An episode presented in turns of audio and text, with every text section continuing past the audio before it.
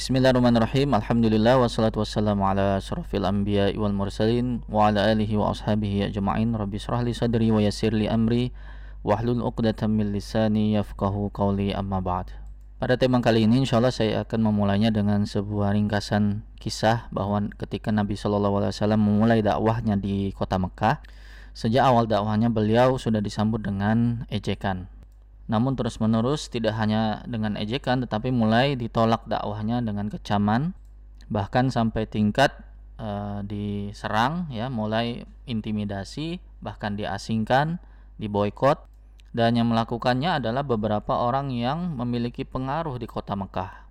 Jadi yang menantang Rasulullah SAW dan mengganggu mengintimidasi adalah orang-orang yang berpengaruh di Mekah Sedangkan rata-rata orang biasa kebanyakan di sana mereka memang tidak mau mencari masalah dengan orang-orang berpengaruh itu. Dengan kata lain yang menyiksa mereka, yang menyiksa Nabi SAW itu adalah orang-orang kuat dan memiliki pengaruh. Nah di sisi lain eh, Rasulullah SAW dan para sahabat adalah orang-orang yang tidak memiliki itu semua. Mereka tidak memiliki uang yang banyak, tidak memiliki pengaruh yang besar.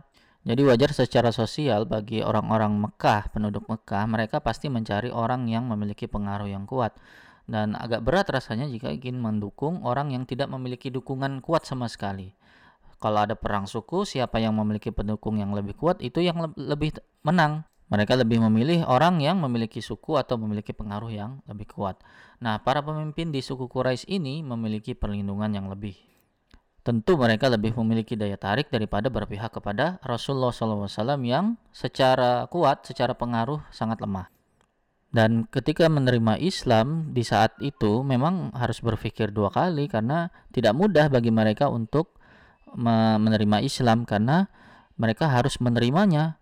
Ketika apa ketika harus menerima Islam maka yang terancam bukan hanya lingkungan sosial pergaulan tetapi ancaman berupa nyawa. Jadi menerima Islam pada saat itu artinya uh, siap untuk tidak dilindungi gitu, dilindungi oleh kaum kaum kerabat mereka dan menjadi terbuka untuk diserang dan untuk merespon dari semua itu, semua hal itu kondisi itu Allah Subhanahu wa taala menurunkan surah Al-A'raf yaitu ayat yang amat luar biasa ini. Allah Subhanahu wa taala berfirman melalui lisan nabinya sallallahu alaihi wasallam inna waliyallah di surah Al-A'raf ayat 196 tidak ada keraguan teman pelindung saya yang selalu ada di sampingku adalah Allah. Kata wali sendiri berarti teman pelindung. Saya tambahkan kata di samping saya di dalamnya. Karena wali berasal dari kata kerja wala waliya yali. Yang artinya di samping sesuatu. Dan dari kata itu juga Anda dapatkan kata tali. Tepat setelah sesuatu. Maksudnya adalah bahwa Allah Subhanahu wa taala tidak tidak pernah selalu absen. Maksudnya selalu hadir, selalu di sampingku dan terus-menerus berada di sampingku. Bentuknya adalah isim sifah, kata wali, dalam bentuk fa'il. Teman setia, pelindung saya sebenarnya adalah Allah. Nah, sekarang saya ingin menyoroti hal itu karena kita mungkin tidak berada di Mekah. Kita juga tidak mungkin diserang oleh orang Quraisy. Tapi ada di saat waktu kita di mana Anda merasa diserang oleh orang lain. Dan mungkin Anda merasa pernah dihina orang lain, diserang orang lain dan mereka yang menyerang Anda ini memiliki kekuatan atau memiliki jangkauan yang lebih besar dari Anda, yang memiliki pengaruh lebih besar dari Anda. Sedangkan diri Anda mungkin Anda tidak memiliki perlindungan atau memiliki pengaruh yang lebih kuat. Nah, di saat seperti itulah Allah mengingatkan kita yang paling utama adalah bahwa wali kita itu adalah Allah. Hal ini juga berlaku uh, tidak hanya serangan dari seseorang saja, yang ingin saya soroti adalah sebuah fenomena di dalam lingkungan muslim. Yang mana ini merupakan ancaman sendiri di lingkungan kita sendiri ya. Ancaman tidak hanya hubungan kita, tetapi ancaman hubungan kita dengan Allah Subhanahu wa taala. Salah satu hal yang mendasar hubungan kita dengan Allah adalah bahwa Allah adalah sebagai pelindung kita. Apa hubungan mendasar kita dengan Allah? Bahwa Dia adalah penolong kita. Tidak ada tidak ada yang bisa melindungi kita saat Allah melindungi kita. Dan tidak ada yang bisa menyelamatkan kita tentunya bila Allah inginkan kejahatan mendatangi kita. Ketika Allah inginkan kebaikan buat kita, maka tidak ada siapa pun yang bisa menghentikannya. Jika Allah menginginkan musibah buat buat kita, maka kullay yusibana illa ma kataballahu lana huwa maulana. Kita mengatakan tidak ada apa pun yang akan menimpa kami melainkan apa yang telah ditetapkan oleh Allah untuk kami. Maka ada yang menarik di ayat ini, kita tidak mengatakan apa yang Allah tetapkan untuk melawan kami, tetapi apa yang Allah tetapkan untuk kami, bukan melawan ya. Dengan kata lain, hal buruk pun tentu memiliki kebaikan. Hal buruk pun tentu memiliki kebaikan. Baik kita paham atau tidak, itu mengembalikan kita, menghubungkan kita bahwa kebaikan hanya pada Allah. Illa ma kataballahu lana huwa maulana di At-Taubah ayat 51. Wa 'alallahi falyatawakkalul mu'minun dan hanya kepada Allah lah orang-orang beriman harus mestinya bertawakal. Lalu apa ancaman yang dapat melemahkan keimanan kita kepada Allah? Yang terjadi di agama lain, mari kita bicarakan, kita tidak membahas Islam dulu ya.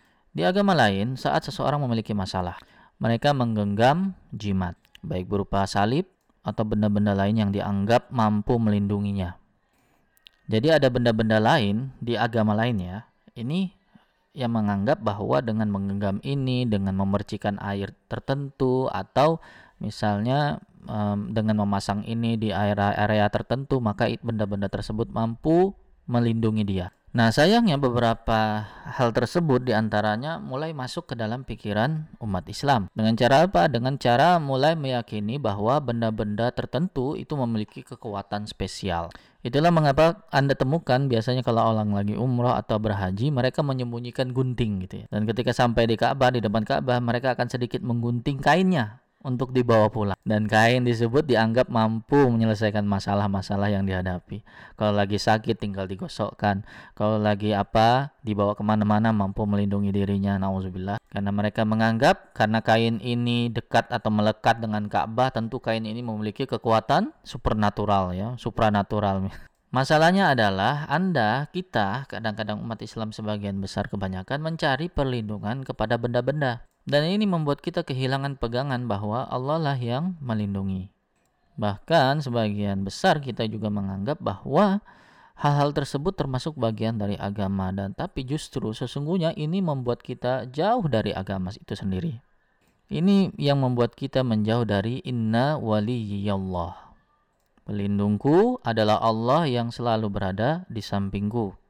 Dan kadangkala terjadi juga di kalangan umat Islam berpikir ketika ia tertimpa masalah, ketika tertimpa musibah atau penyakit yang dideritanya, mereka mulai berpikir, ah ini pasti ada seseorang yang mengerjai saya atau yang mengguna-guna saya atau menyihir saya.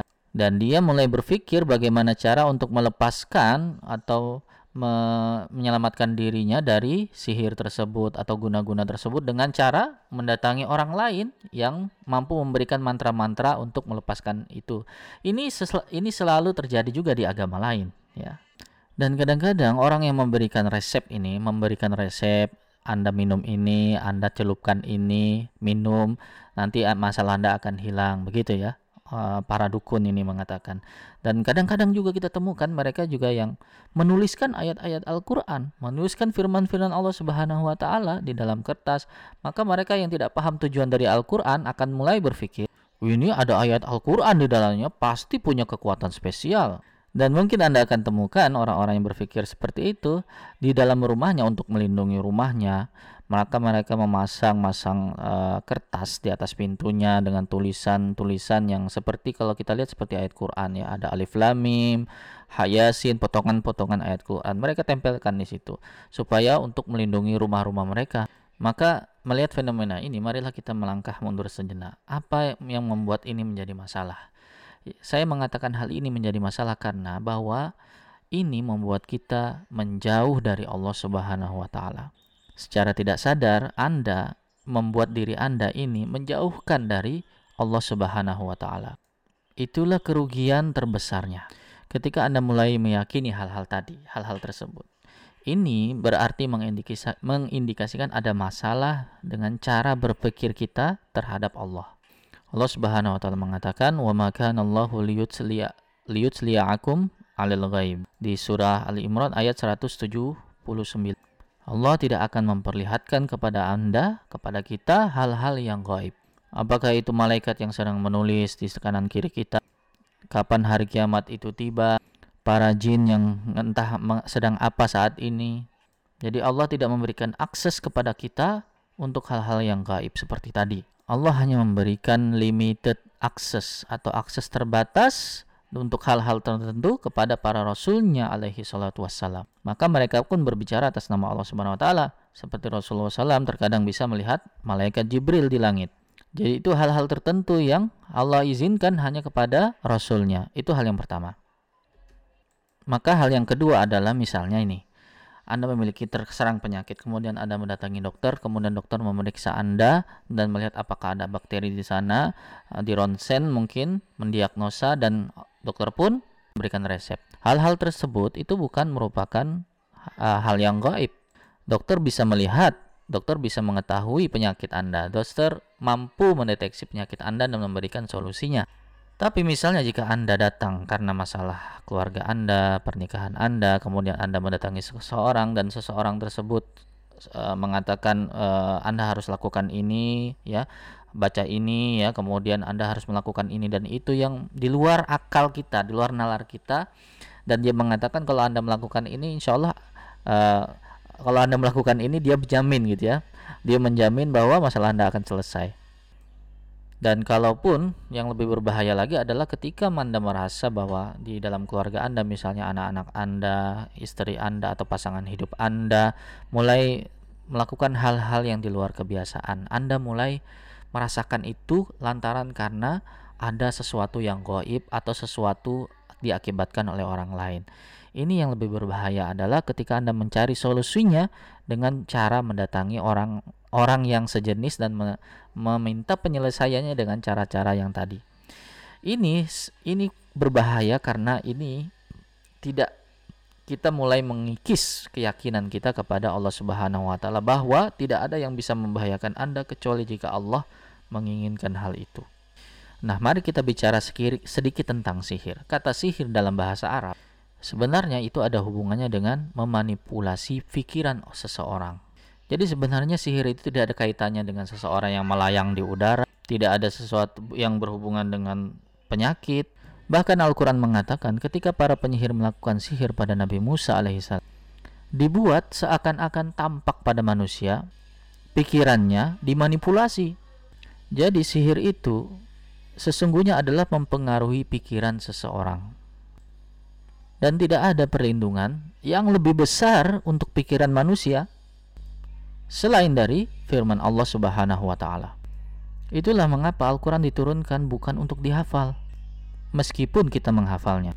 Bukan untuk diambil satu kata lalu ditulis ribuan kali. Bukan itu tujuannya. Allah tidak mengatakan afala tahfazun. Bukan afala turaji'un. Tapi apa? Afala ta'qilun. Tidakkah kamu memikirkannya? Apakah kamu tidak memikirkannya? Pikirkan. Al-Quran turun agar kita memikirkannya.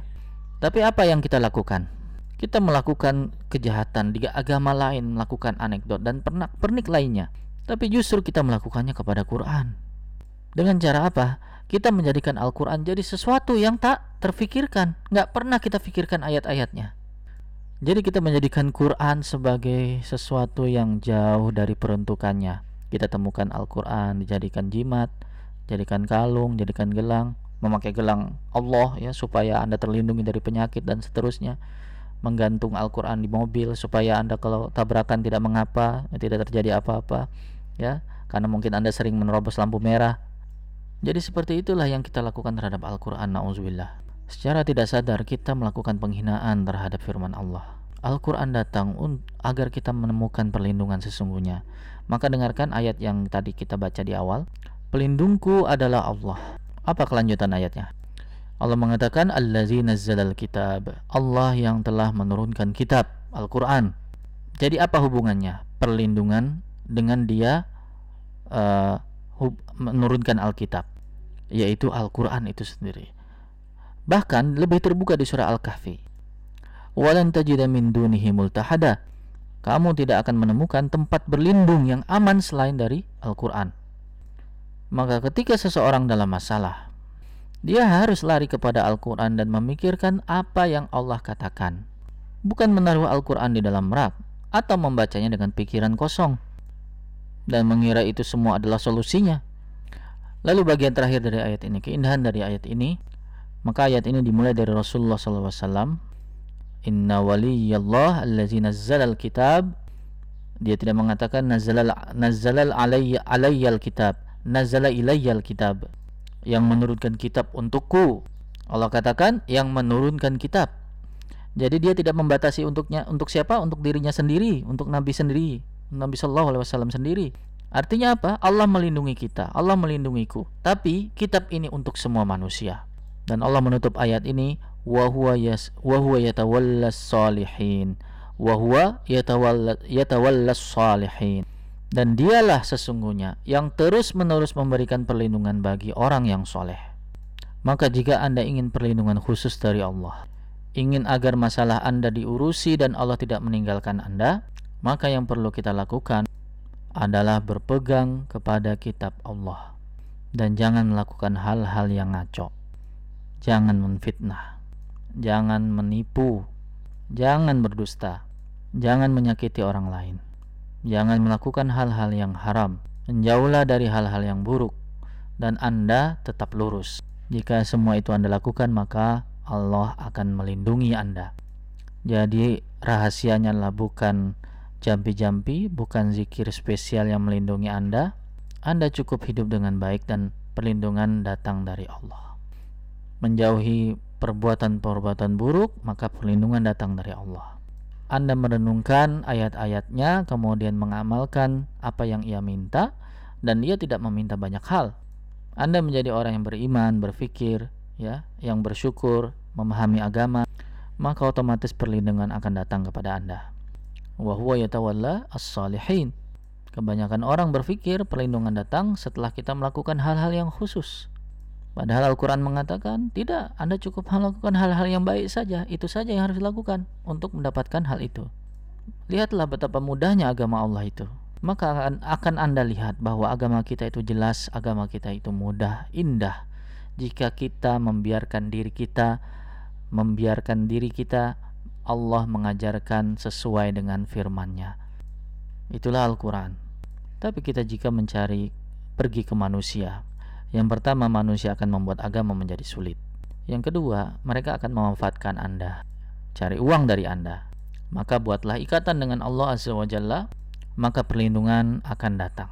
Maka jika Anda yang masih punya pikiran bahwa masalah Anda itu dikarenakan orang lain, karena orang melakukan sihir kepada Anda, hentikanlah semua pikiran tersebut karena ini berbahaya. Itu menandakan diri Anda tidak mau berpikir karena tidak menggunakan Al-Quran untuk berpikir. Semoga Allah menjadikan kita semua orang yang berpikir sesuai dengan apa yang Allah inginkan dan semoga Allah menjaga kita dari kebodohan dalam agama dan semoga Allah menjaga kita mengucapkan hal-hal yang bertentangan dengan keyakinan kita.